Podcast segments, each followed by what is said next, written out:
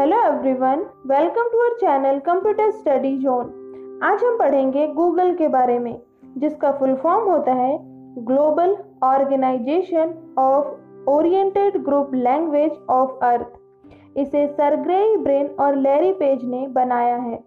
Stanford university California के ये student हैं। 1995 में इन्होंने एक सर्च इंजन की शुरुआत की।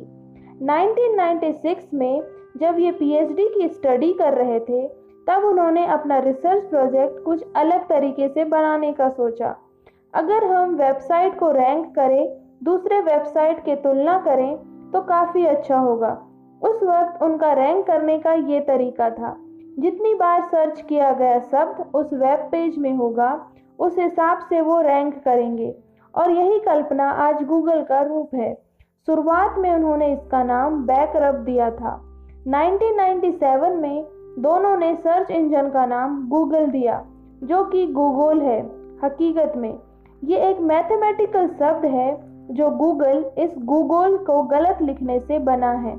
गूगल का मतलब है एक के पीछे सौ ज़ीरो।